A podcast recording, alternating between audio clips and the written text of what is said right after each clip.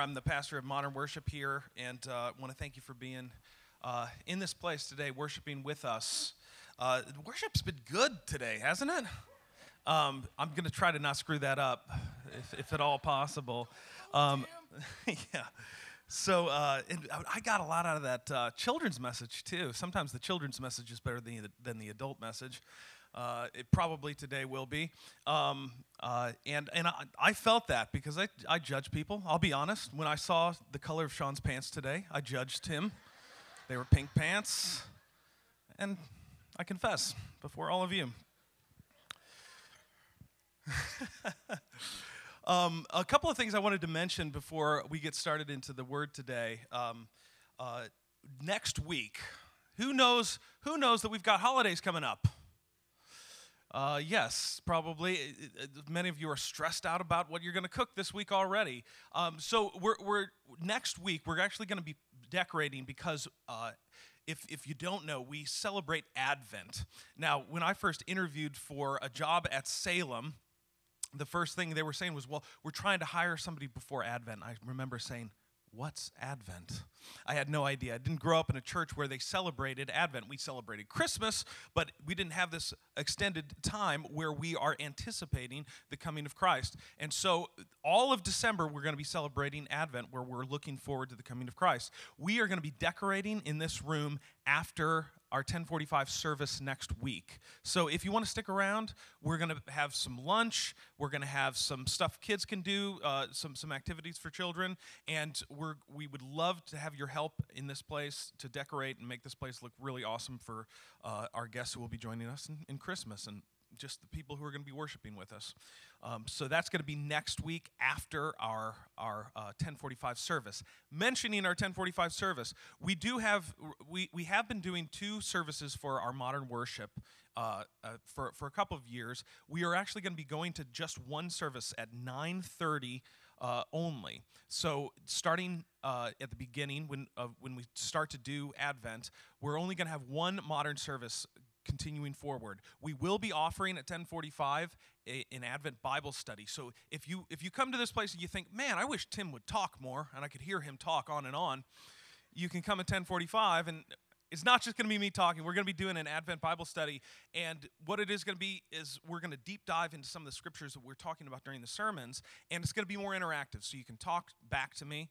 Uh, hopefully uh, respectfully, but uh, you can talk to us and we can discuss these scriptures and kind of get into things in more in depth at ten forty-five. So that's going to be coming up in a couple weeks.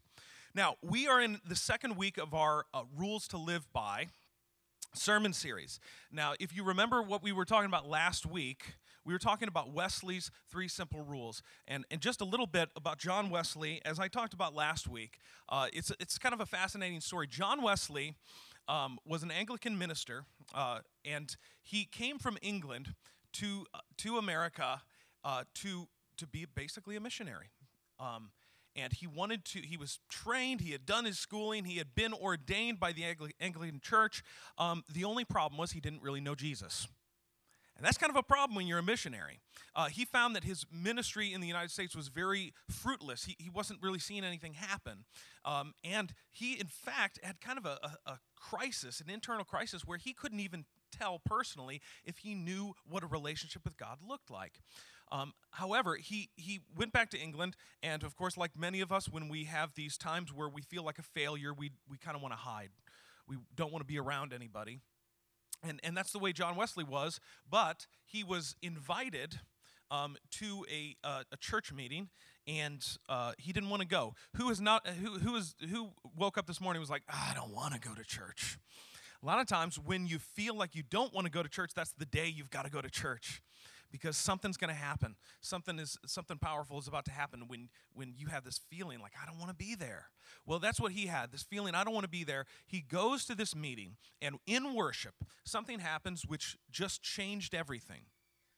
He felt the presence of God, and and the way he talked about it was like a burning, like a, like a, some kind of warmth or fire on the inside of his heart that changed him. And from that day forward, he knew God in a way that transformed the way he lived.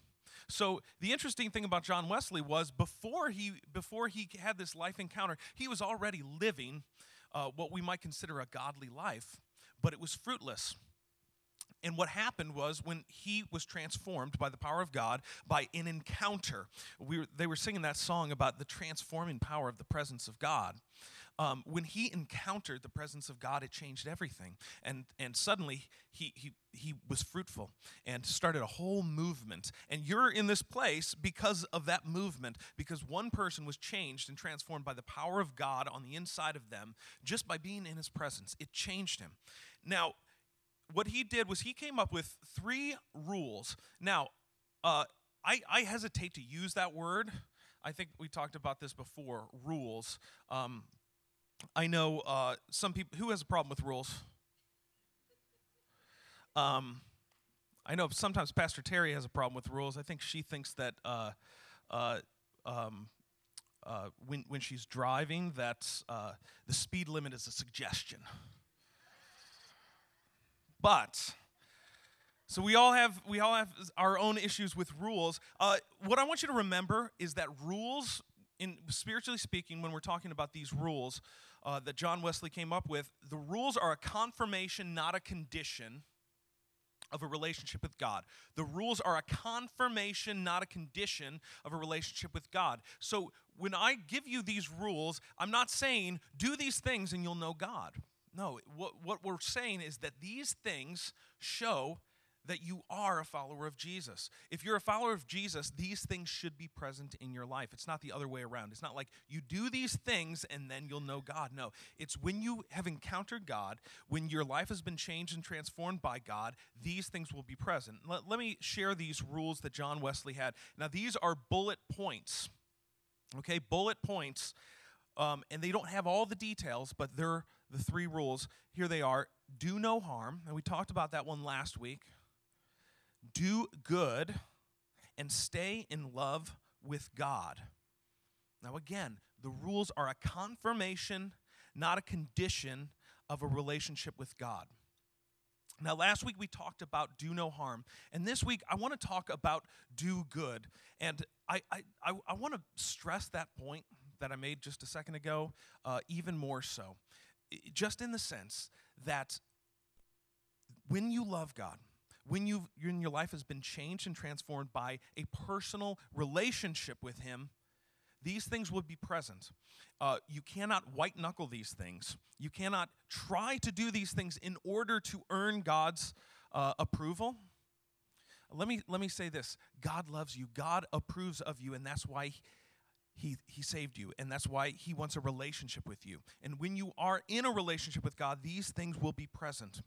Um, I, I want to share a, a really, to me, a very, very inspiring scripture from, from John fourteen. This is verses twelve and twelve to fourteen from from uh, the Gospel of John. I assure you that whoever believes in me. Now, this is this is the words of Jesus. He's giving these to his disciples before he ascends into heaven. I assure you that whoever believes in me will do the works that I do. They will do even greater works than these, because I am going to the Father.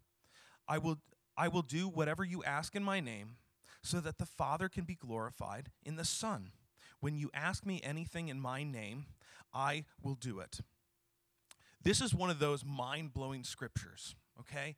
That that sometimes we read, but it's harder to believe than it is to read. Hear this again. Jesus Christ, the, the most uh, powerful person who has ever lived on this earth, said this.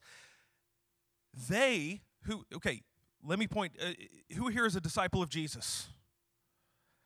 They will do even greater works. Do you hear that? You hear that, but do you believe that? You will do even greater works. Now, that begs the question, what are the greater works, right? What are the greater works? Now, does that mean that you're going to do miracles? Does that mean that you're going to raise the dead? Does that mean that you're going to do all of these things that Jesus did? So it begs the question, what are the greater things that Jesus did? Um, now, I, I'm blown away by the miracles that Jesus did.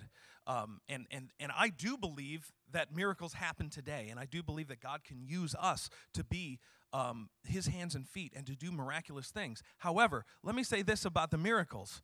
Um, uh, Jesus raised Lazarus from the dead. Is Lazarus still around? No, he's not.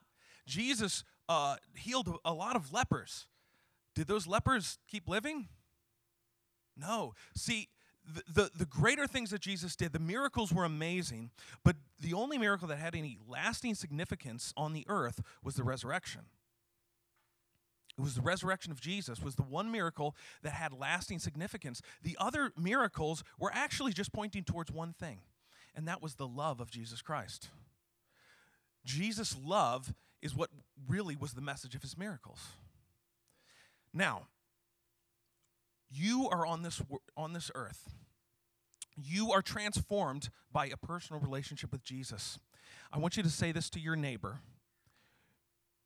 You're different, and you're here to make a difference. Turn to somebody and say that. Some of you really believe that about your neighbor. You're different. Say it one more time to somebody else. You're different, and you're here to make a difference.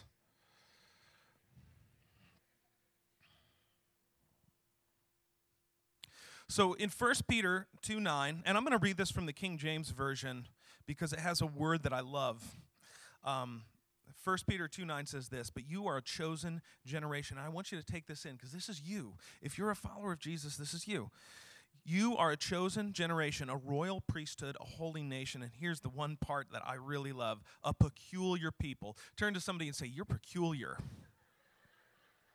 Again, so there's a lot of peculiar people in this room. So, that you should show forth the praises of him who called you out of darkness into his marvelous light. You're peculiar, you're different, and you're here to make a difference. Um, back in uh, nineteen sixty-four, has anybody ever heard the story of Kitty Genovese? Um, kind of, kind of a famous story. Um, In the early mornings of uh, in the early morning of March thirteenth, nineteen sixty-four, a twenty-eight-year-old American uh, bar manager named Kitty Genovese was stabbed to death outside of her apartment uh, in uh, Kew Gardens. It's a neighborhood in uh, Queens, New York. Uh, the New York Times wrote an article about this and conveyed the fact that th- probably thirty-seven or thirty-eight people witnessed the murder. Uh, there was time f- for somebody to help her, but nobody did. Uh, in fact, she she died in front of a, uh, an apartment building that was that was lined with apartments full of people who witnessed this horrible tragedy and did nothing about it. And it, we as people tend to think about our lives. We we tend to take things in, and we tend to think that somebody else should be doing something, right? We tend to go through our world, and when we see something bad, we think, well, somebody should do something. Um, it, it, uh, the, the story of Kitty Genovese uh, caused a lot of um, discussion about something called the bystander effect, or the Genovese uh, syndrome, which is this idea that we all think that somebody else should get involved, but not us. The truth is that we are a peculiar people. We are different, and we're here to make a difference. You are different, and you're here to make a difference. What would it look like? What do you think Superman thinks when he wakes up in the morning? I want you to think about your life. I want you to think about your routine. I want you to think about what it would look like if in your life you woke up every morning, and when you woke up, you could look in the mirror and you could say, I'm a child of God, I'm different, and I'm here to make a difference. In the lives of my children, I'm different, and I'm here to make a difference. In the lives of the people I work with, I'm different, and I'm here to make a difference. Everywhere you go, you're not a bystander. You are not a bystander. You are different, and you are here to make a difference. Um, one of, one of my favorite books uh, is this book, Crazy Love by Francis Chan. It's really powerful. Um, it's a funny name, right? Crazy Love, but it's it's basically just about the love of God, which which he says is so crazy and reckless and different than any, anything you've ever experienced. And it should change how you live. It should change what you do. It should make you want to be different to make a difference. And uh, he's got a great chapter in here um, towards the end where it's uh, the chapter is titled, Who Really Lives That Way? And I wanted to read a couple of profiles he puts in here that, that I think are really, really powerful. Because when I say this, you're different and you're here to make a difference, you might say, I believe that. I know that I've been changed. I know that I've been transformed, but what does that look like? So I'm going to sh- share a couple stories of people. Um, the first one is is close to my heart. It's uh, a guy named Rich Mullins. Um, we've, we've done some of his music here. Um, he was a singer-songwriter. Um, and uh, let me read a little bit about his story. Rich Mullins was born in nineteen fifty-five in Richmond, Indiana, the third of six children. He began to study music at a young age and wrote his first song on the piano when he was just four years old. Rich attended a Quaker church growing up, which later influenced his songwriting. He got his start writing songs for a big, big name recording artist, but in nineteen eighty-five he recorded his first album. For the next twelve years, he made music, toured, and ministered to thousands of people. Two of his most well-known songs are Awesome God and Step by Step. His songs have been covered by artists like John Tesh, Rebecca Saint James, Michael W. Smith, Third Day, Jars of Clay. Despite his success in the music industry, Rich often ruffled the feathers of Christian music culture. He didn't consider music to be his purpose in life. Uh, to him, it simply em- uh, enabled him to pursue the higher calling of loving people, children, his neighbors, enemies, and non-Christians. Sometimes he showed up to his concerts unshaven and barefoot. I think I've done that, showed up here that way. To keep others from per- putting him on a pedestal, he would often confess his sins and his failures in public during his concerts. In nineteen ninety-five, he ri- he moved to a Navajo reservation in Arizona to teach music to children who lived there. Rich never knew how successfully his albums sold because the profits from his concerts and albums went directly to his church. They paid him a small salary and gave the rest of the money away. In September of nineteen ninety-seven, Rich and his friend were driving a uh, to a benefit concert in Rich, Wichita, Kansas, and their Jeep flipped, and both men w- were thrown from the car. Rich was killed Uh, when a s- passing semi swerved to miss a Jeep and accidentally hit him. He was forty-one years old. That's somebody who was different, and he made a difference. The next person I want to read about is just named Rings. That's a good name. Francis Chan writes this, I don't know exactly how old Rings is, but he definitely, but he's definitely what you would call an old man. His home is the cab of his pickup, which he parks near downtown Ocean Beach, Florida. He is a chain smoker, an ex-convict, an ex-addict, addict, uh, and ex-alcoholic. Rings likes to say that if Jesus saved him, then Jesus is able to save anyone and everyone. So instead of using his monthly check to buy alcohol or a hotel room for himself, he spends it on food at the local supermarket. He transfers the food he buys to coolers in the back of his truck, and then he drives to the beach and make, m- makes meals for his fellow homeless. While preparing the food, Rings tells the c- gathering crowd about the freedom that Jesus brought into his life. He tells them that God is the one who told him to feed others with his money, and that is because God loves each of them. This man gives everything he has to others, literally everything, because he knows that he has nothing that wasn't given to him, uh, he, because he has, he knows he has nothing that wasn't given to him by God. This is somebody who's different, and he's here to make a difference. I'm going to share one more story. George Mueller. This is a little bit of an older story. George was born in Prussia in eighteen oh five. And was attending the University of ha- uh, of Halle when he became a Christian. Up until uh, up until then, he had been infamous for gambling debts, drunken stories, and ex- escapades, but his life was transformed when he came to know Jesus Christ. He finished school and left for England to be a preacher.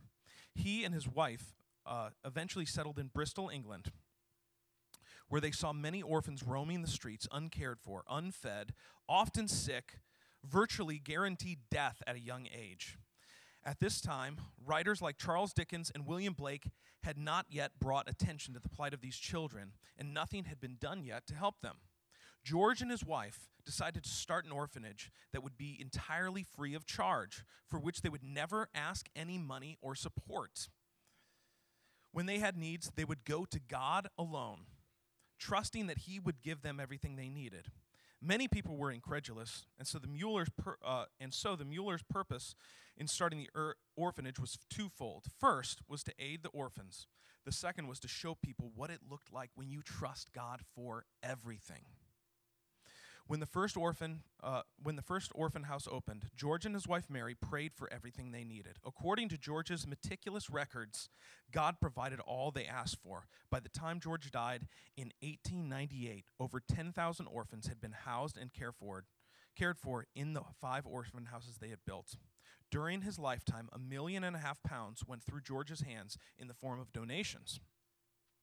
He directed every cent towards those in need, and after his death, a British paper wrote of George that he robbed the cruel streets of thousands of victims, the jails of thousands of felons, and the poorhouses of thousands of helpless waifs. Another newspaper noted that it all had been accomplished by one thing, by prayer. That's just a couple stories of what it looks like when we can take hold of this calling, that we are different, that we've been changed by a love so powerful. The love that Jesus showed us when he died on a cross for our sins, and he set us free from sin and death, not to just live useless lives, not to just keep going like we've always gone, to be different and to make a difference. Don't you want to be different? Don't you want to make a difference like, like these people? Don't you want to live for something? Don't you want your children to have lives that are filled with purpose? I'm going to invite the, the band back up to the stage.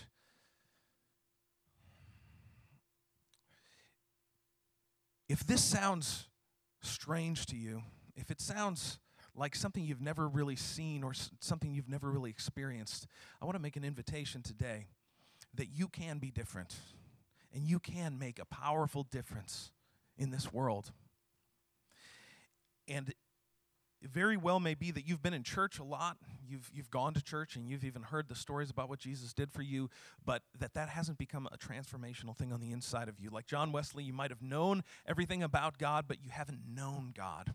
I want to make the invitation today that you can actually know him.